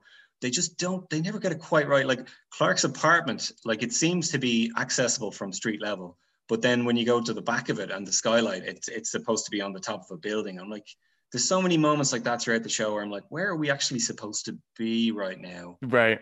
The very very Gotham, where it's just like you, you never know what's around the next Yeah. corner. On this rooftop, where it's just like God, what I wouldn't give to believe that this was a city. Uh, Tart um, and Lois and Jimmy come up. Tart's got a gun on them, uh, and Trevanian's already up there typing away, ready to use satellites to take out this plane with the CIA and FBI director and Secret Service, whatever else. Um, and uh, we feel a song coming on here for a second, where uh, Tart's Tart's got the gun on on Lois and Jimmy. Um, Trevanian says, uh, "I say you could do it in two bullets." She said, "I say I can get it done in one," and he says, "Name that tune." And I'm a big musical fan, and so I'll always call it a moment like this. I'm pretty sure this is an Annie Get Your Gun reference to anything you can do, I can do better. I can't think of anything else that this moment could be referencing. Amazing. I, I, I if anyone has other suggestions out there, please let me know. But I think that's what we're doing here. My, my, my expertise does not extend to Annie Get Your Gun, my girlfriend is a huge musical fan, and I'll definitely ask her later. please, yes, I, I'd love to know. Um, but meanwhile, at the Daily Planet, Jack calls Clark um, and tells him that he's in Trevanian's office and there's you know evil afoot. Um, I love this though. Like he's Yeah. on the phone with Clark, Clark, Clark, Clark, and Superman wishes in. Like I think that's a nice move. How Superman found Trevanian's office though, I'll never know. Such a coincidence. Yeah, well, well, he was able to follow. Well, you see, Matt. Okay, go ahead. the- go ahead. is- I, I'm I'm such a crazy, you know, that there's definitely issues with Superman where, where um, he's on the phone to someone and he follows the phone signal because he can actually see the uh, the telephone signals in Oh, God, the air with yeah. different vision pairs, and he follows that and like and you know, there's definitely a Lex Luthor story where he tracks him down that way, and so that's my fan theory. there. Interesting. That would make sense. That honestly fills in a hole for when Irish eyes are killing too for me. So I'll I'll go with that. Um, but uh, I I first of all I always love people's reaction to Superman. Like even Jack Olsen has a like Superman. You know, like it's just Wow. so cool that you're here. Yeah. Um, but Superman gives Jack shit for putting his son in the middle of everything. Um, and uh, Jack starts talking about like, well, you know, you had to believe that I was leading a double life. Like, what would you know about it? Shit, nice little moment. Yeah, it's Um, great.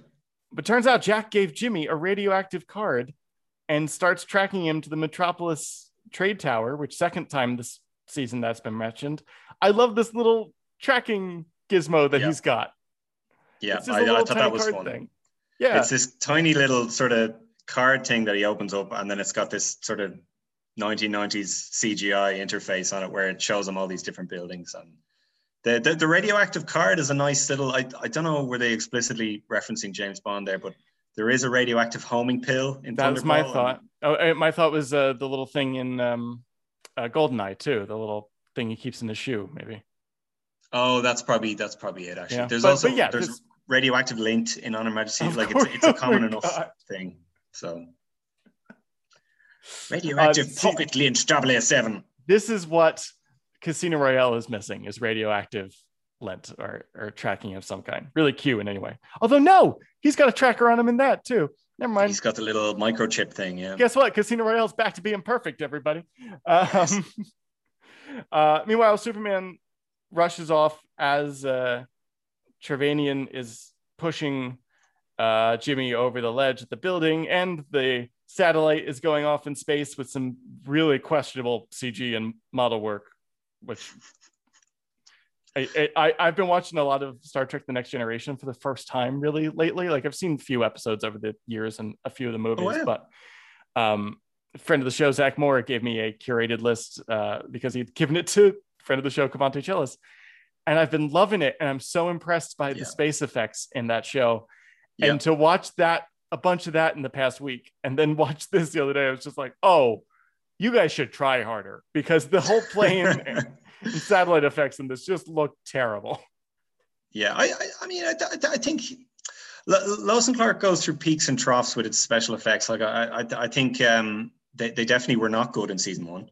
Uh, I think they get, I think they get quite good in season two, and then I think they kind of vary uh, from then until the end. Mhm. Um, like, I think there are episodes, like the, the Biologic episode where he stops the, the runaway train in the in the subway or whatever. I think Oh, that's in actually season one. No, I think it's season. Is that season two? Excuse me. Yeah, it's early season two, and he stops the train, and like there's a similar season scene in Superman four, and it's it's so bad, and this is actually much much better. And I I think some of the CGI stuff I I wrote down earlier on the the super speed zoom effect that they do. I think that holds up pretty well. Like, I think so, just as good as like Smallville and all that kind of stuff, which is much more recent. You know.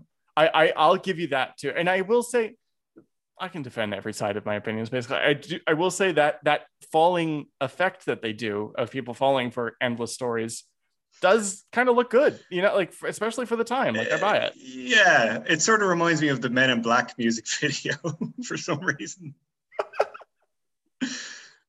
With the big like wall behind them, like that thing. Yeah, I just Funny. I don't know, just the, the weird effect that like fisheye lens nearly. I don't know. It's Oh, maybe, strange. sure. Um, anyway, Superman saves Jimmy. He shields bullets with his cape. Uh, Nope, Nope. nope. That's a big, Sorry, big issue for me. sorry, um, guys. Doesn't work. Doesn't make There's sense. There's no, you know, like she made it out of the fabric she found him in thing. Like we know Martha Kent gets this fabric on special. It just doesn't work. Um, but he he takes them out um, and has to go stop the plane. But thankfully, Jack's got his two derringers up his sleeve oh yeah, that he pops out here to keep uh, to keep you know an eye on Trevanian and Sweet Tart. and Um, Superman's like, interesting. Yeah, it's a weird moment. I should use guns from now on. I do love these like uh intelligence directors in this plane doing all the wiggle acting in the world so that the plane's not right and then Dean Cain coming down on the outside uh through the through the portholes really to to write the to write the Yeah, plane. and, Like, and he, he grabs funny. the plane by the passenger window and Apparently. disables the sight. Like amazing. and does a quick couple like nods inside of like yeah yep no I'm great yeah, yeah you're right um very funny um the just as excuse me, very funny just as funny as the picture on the front page of the Daily Planet that we see of the Compton Superman in plane here like how did they get this photo Yeah. yeah, it's like Superman flying up towards the wing of the plane or something. Yeah, it's very uh, Bizarre. picture of, of the century. Yeah, exactly. Um, quick call out in this scene. We're doing the wrap up, and you know Perry's apologizing for Jack and for thinking he was an asshole, and Jack's basically like, "Yeah, well, you know, I am." And, and Um, being right. Like, yeah, exactly. Sorry. Another right thing about Perry in this episode, he's got an Elvis tie on. He's just got like a novelty, kitschy as hell Elvis tie on. I love it. I absolutely love it, and you know it's it's it's late in the game, Elvis. Um, it's it's kind of Yes. jumpsuit era Elvis. I'm I'm a big Elvis fan, by the way, and I love all the Elvis nods they do. They do like really meticulous, specific ones in season one where they talk about like Colonel Parker, and uh, I, I already did the story about him playing in 1976 and all that. Like, but then in the later seasons, it's just like ah yeah, Elvis or whatever.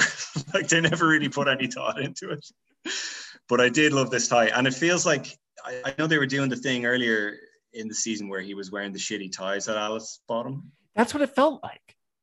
but they don't reference that, so I don't know. No, and uh, Alice isn't around to see it. Let me tell you. Yeah. So Yeah, I, but that's what I instantly thought of too. That's funny. Um, but basically, after that that wrap up, Jimmy walks his dad to the elevator. His father tells him like they offered me a desk job, and Jimmy's like, "No, Dad, that's not you." You know, and it's just like, where? Last time you walked this man to an elevator, you're like, "Could could you stay, please?" You know, like we've gone full circle here apparently. It's just weird modern family dynamics. He's like, you know what? If if we can work on the relationship we have the way it is now, you know, I'm I'm not going to expect you to change who you are. You know that kind of way. It's I don't know. You do you, No. Dad. Yeah. You do you exactly. Not not entirely satisfying, but I I, I, I can see what they're going for, and you know, I think Justin Whalin does a good job with it. Which again, it's one of the rare times I'm going to say that, but I think he was good in this episode. I agree. And uh and hug times and goodbye. That's a series wrap on Jack Olsen, everybody. So off he goes. Um and Lois and Clark, of course, watching this and just do a really quick recap of Clark's kind of father worries of, you know, Jack was out there trying to save the free world and sacrifice his family. And uh this is where he really hits the like our our kids will barely be able to pick me out of a lineup. Mhm. Um, and I like what Lois says here, where it's just like it's, Yeah. you know, it's says more about the man than the job. Like you'll be great because you are great, essentially. Like I, I, I thought that was a sweet moment for a story that they didn't really have all that much to dig into. You know, Well, she says something like, "It doesn't matter whether you're a piano tuner or a secret agent," which I thought was fun. yeah, what matters is the type of man you are, type thing. And then calls him a lunkhead, and they kiss and they joke about that, and we fade out on a still frame, and that's the end of a very weird episode of Lois and Clark. Very weird. What like what I would say is it is kind of a strange, obscure, uh, skippable episode, but I I like that they tried to give one of the B characters like an A story. Yeah, Um, and I, I you know, I, I just wish they'd done that more, to be honest. Um, especially after season one, where they kind of just put the focus so squarely on Lois and Clark, it would have been refreshing to kind of and like you know, so much of the battle this show fought was, oh, we have to keep them apart, we have to get them, you know, like if they just done stuff with the other characters, maybe they wouldn't have needed to do. I don't know. no, I, I couldn't agree with you more. If they were more used to it, I think they would have known how to do this episode a little bit better. But it's just, Mm. it's kind of not in the show's vocabulary, like you're Yeah. saying, and that's that's unfortunate at this point. They've kind of baked it out of it, you know. But let's let's do some questions, shall we? Um, okay. this I, I was gonna say like what's the best use and effect of Superman here, but really we only get the one really good Superman moment where he's saving the plane. Like there wasn't too much Superman in this episode. There really wasn't that room room for him. Well, that there was the the, the bug clean out Oh, you're Lois's right. apartment. Oh, you're totally right. Okay, there was some good Superman stuff here. You're you're absolutely right. Um, what is this is a little thin. What is your best Lois and Clark moment from this episode? Best Lois and Clark moment is probably, I would say, probably the very first scene where they're just washing the dishes and she's talking about this, you know, this weird bit of junk mail she got. And, you know, cause it, just because it, it's kind of true to life, it's a thing that actually happens and it just sort of resonated with me a bit. And yeah, I thought that was good. I like that. And I like the heat vision cleaning the uh, the plates. Was good. Yeah, I liked that too. I also liked them leaving to go to dinner and her just kind of like, oh, just let it go. Like, oi, like, why are we just Yeah. let it go for a second, Clark? It just felt, I, I like when it feels real between them, you know, like, like you're Mm. saying there. Um, was this a good episode for Lois Lane? Yeah, I guess. I mean, she didn't huge. I mean, she was very optimistic to a fault in some ways. Um, Yeah. But she had a good sense of Jack's character at the end, maybe, I guess. I don't know. Yeah. I, I- Ish. she gets kidnapped, but she didn't know That's that she was up against spies. So that's, I would say, of the three here, it's probably the better episode for her. Um, was it a good episode for Clark? I would say it was a good episode for Clark in that it showed him as a competent journalist for once. Um, Fair. Like so often, Lois is the competent journalist, and Clark is kind of just along for the ride and gets to be Superman at the end. Clark is the one who did the investigating here, and he was right, and his investigation like yielded results. So I would say yeah. for, for, from that point of view, I would say, and he was a good friend to Jimmy, even though he had to give him some tough truths. So I would say it was a good Clark episode. Yeah. Okay. I mean, I, I, I felt like they were so underserved in this episode, but you're right. There, there are nice little moments um, in here that do help. And and we kind of talked about Superman, but mm. he gets he gets some good stuff. I, I still love just throwing the briefcase into the air too. Like it's so yeah. stupid, but makes sense to me. Um, we have to talk about what it's like to review episodes here in a second. But before we do that, can I get your rating for this episode in the one to 10 scale? Out of 10, uh, I'd probably give it a very enthusiastic seven.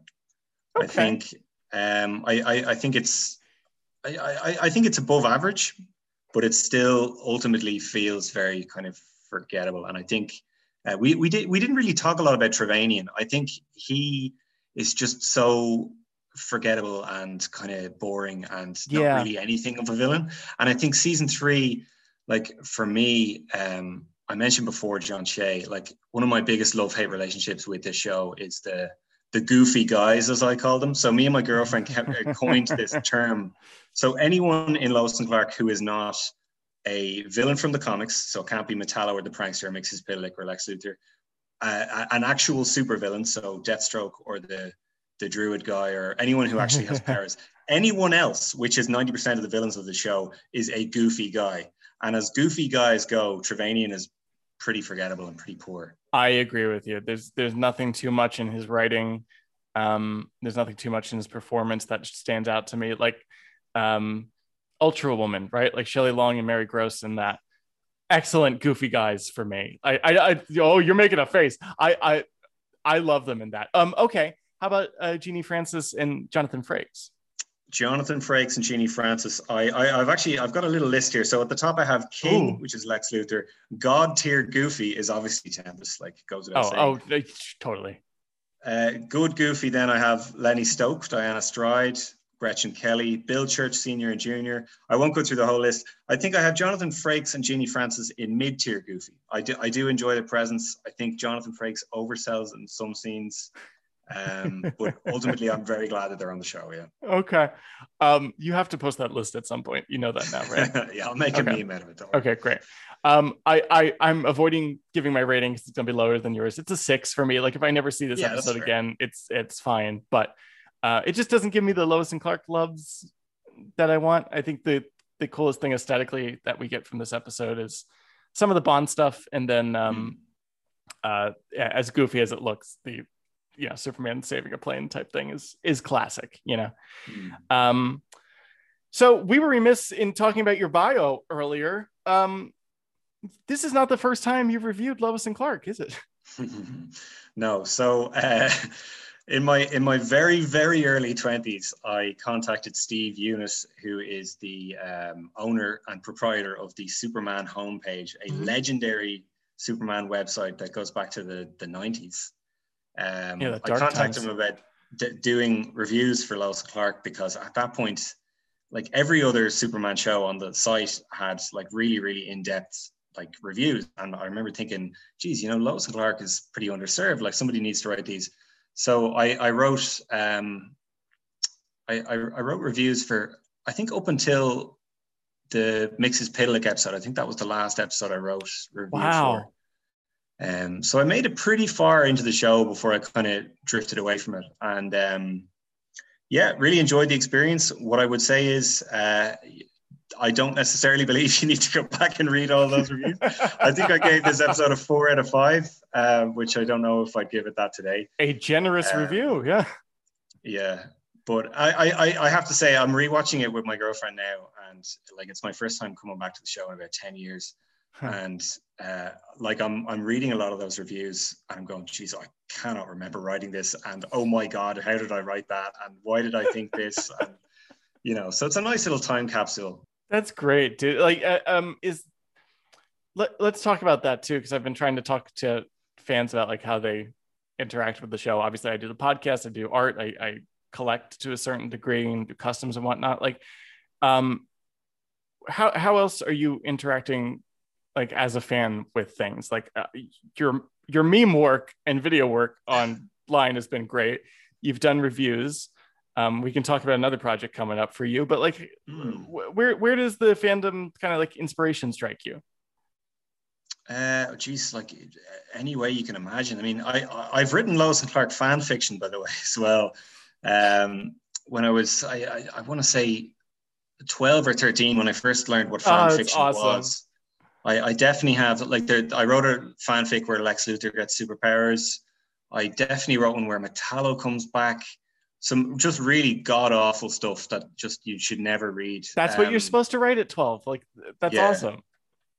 I'm trying to think what else I've done. I, I, I definitely wrote Dean Cain fan letters in the like long after the show was over. I want to say it was probably the early 2000s. I never got any response. I mean, Yeah. I, I sent it care of Ripley's Believe It or Not. and I think Ripley's Believe It or Not was long off the air at that stage. Um, yeah, just anything you can imagine. I was on the Superman homepage and the forums for years. And well, actually, here's a good one. One of my best friends, Parker Johnson, I met him on the Superman homepage. And uh, we've subsequently met up in real life like loads of times. Um, so, you know, I, I met one of my best friends through Superman, you know, and, and then That's Alan Burke as well Yeah. uh, who you, you've had on your show. I met him through just going to conventions and stuff like that. And, you know, so I, I, I, I, I owe a lot to, um, oh yeah. And I have a degree in journalism. I forgot to mention that. I, I, I'm pretty sure I did, I did a degree in journalism because of Superman. It's nothing to do with my love of current affairs or anything like that. that's awesome, uh, dude. nice little aside there. Yeah. That's so cool. And and you and Alan are in the thick of your own podcast at this point. Yeah, so like I, I, I mentioned before, I, I know you're kind of specifically a and Clark guy. I, I, I, I love like almost every version of Superman. I'll say that almost every version of Superman. Um, and Oh, I, I, I I, was- you know, I've got love for them all too, for the most part. Though I don't, I don't go as deep in like the the Reeve movies like you do. I think. Yeah, so I, I do love the Reeve movies. I, I discovered them kind of after Lois and Clark, so I was kind of seven or eight, nine when I kind of really got into those. Hmm. Um, But then since then, you know, I've, I I think there's a lot of interesting stuff in the the old George Reeves show. The radio show is really interesting from like the the 1940s where he goes up against the Ku Klux Klan and Yeah, stuff. I've only read about that stuff. There's a, a sorry, y- you continue, but yeah, I would love to listen to some of that. Yeah, I mean, it's they're kind of strange to listen to, and they they have a lot of ads in them for like Kellogg's Pep, the super Sure. delicious cereal, and like every single episode will have like 12, uh, 12 ads for Kellogg's Pep. Um, so yeah, so we're we're doing kind of a deep dive podcast where we're kind of diving deep into all these different versions of Superman, and we recorded a really interesting episode there the other day where um, we looked at all the different versions of um, there's a story called Menace from the Stars from the 1950s where an asteroid is about to hit Metropolis and Superman has to fly into space and stop it and then he gets amnesia. And then obviously they did a lot of Sound familiar? that. Yeah. They, they also obviously there's Panic in the Sky, the George Reeves episode, and then the the weird Superboy show from the 80s also did a version of that story. Um, so we did a podcast episode kind of comparing all three um, and the original comic. So we're, we're planning on doing loads of different bits and pieces like that. I'm, I'm hoping that by the time this goes out, um, our first episode or two will be uh, will be will be available. So and it's called Awesome. the All Star Super Fan Podcast. Um, also, there, there will be links on the social media. So uh, everybody looking for that, uh, please please check that out. I can't wait for that. When we did all shook up, we looked at um, the Panic in the Sky George Reeves episode too, but we did not. I've never seen a frame of the Superboy show, um, and I didn't know until talking with you the other day that there it was based on a comic too. So like that Mm. we only we only got half the story out. You know, like I can't wait to listen to that episode with you guys. Yeah, um, it's a funny one. It's funny you mentioned the Superman radio show too. I've been listening to an excellent book called Superman: The Unauthorized Biography by Glenn Weldon, who is a big time um, NPR contributor um, and reviewer. He also wrote um, a uh, book called The Caped Crusade, all about the history of Batman. But I cannot recommend this book to you enough, and it goes through the the whole history of Superman. I'm up to like the 80s right now in my listening, but um, really details the production of the radio show really well. And also through listening to that, I kind of realized that there are tons of plots from Lois and Clark, specifically like season three, season four, that are lifted from like golden age, silver age stories. It's incredible. Yeah. Um, I give the show uh, hell and credit for such weird plots, but like sometimes Superman went up against Nazis taking over before, you know, like that type of thing. Um, yeah. But you guys, you guys should check that book out. It's very interesting. Definitely. I, I yeah, no, I, I like with Lois and Clark now, I'm, I'm definitely noticing in season three and four that they like even episodes like the um the one with the little kid who gets superpowers and oh, I love um, it. Yeah, like Ultra Woman, obviously, like they, they all have such a silver age flavor to them, mm-hmm. and like you, you have to remember, like these were stories that are being written by people probably in their 30s and 40s who probably grew up with those kinds of comics. Yeah, and now you know you get Superman and Lois now, and that has that that that has a lot of nods to sort of 90s kind of 80s and 90s comics that we would have grown up with. So mm-hmm. it's it's always it's always kind of it's natural enough that you know the, the the shows will mirror what the writers grew up with, which I think is is kind of fun. It's that nostalgia cycle thing, you know? Yeah, absolutely. Um, well, dude, cannot thank you enough for joining me here in Metropolis. Uh, we will hear from you again, but um, I'd also by the way, love to join you on All Star Superfan. So if oh, you have an and can I, can I just ever... say, just before you wrap up, Matt, you have done such an incredible job of like just maintaining the legacy of this show. Like, and you know, so often people either dismiss the show or have just forgotten about it all, altogether. So it's it's really really nice to hear you've done such an amazing job, both you and Ryan. Like it was such a pleasure and a delight to listen to him for so long. And um, I, I, I think what I love about your show so much is you kind of uh, you obviously love it dearly, but Ryan was kind of coming to it for the first time. He was a little bit more critical of it, and for me listening, I was kind of like, this is what it's actually like watching Lois and Clark with people. You know, I'm yes. like, hey, this is this is great. Check this out. And then there's another person going, is it really? yeah, exactly. uh, so um, I just I have to congratulate you. It's such a good show, and the episode you did with your mom was amazing. Please have oh, God. That was so much fun. I will have to take her at gunpoint to get her back on mic at some point. But thank, dude, thank you very much. That's that's that's very sweet of you to say. Um, it's a weird show to keep the legacy alive for right now, politically. But um, I, what makes I always, you say that, Matt? Yeah, I know. Um, Who could but, you ever be referring to? that Lane Smith, you know, really had a weird idea. Oh yeah. I know. um, but but thank you, dude. I always just try to make it, try to try to have fun with it whether that's me, you know, cooing about the the cuteness of them or yelling at the wires that you can see on Dean. Um, but thank you, dude. Um, anyway, you guys will be keeping the legacy going as well, and we have tons more Superman media coming at us uh, for you guys to dig into. So I, I really look forward to that. Um, but in the meantime, everybody, you know, follow the socials. As always, if you want to talk about uh, how you interact with the show in a specific way or the fandom, uh, or just have uh, a correction for me, feel free to reach out to Lois and Clark at gmail.com. And everybody listen to uh, All Star Superfan podcast. As of recording this, I haven't heard any of it yet, but I, I can't wait to get into that stuff uh, with you guys. Um, so, Rob, thank you for joining me. Uh, and for Lois and Clark, I've been Matt Truex. I've been Rob O'Connor. You want to do it? Fuck off, everybody.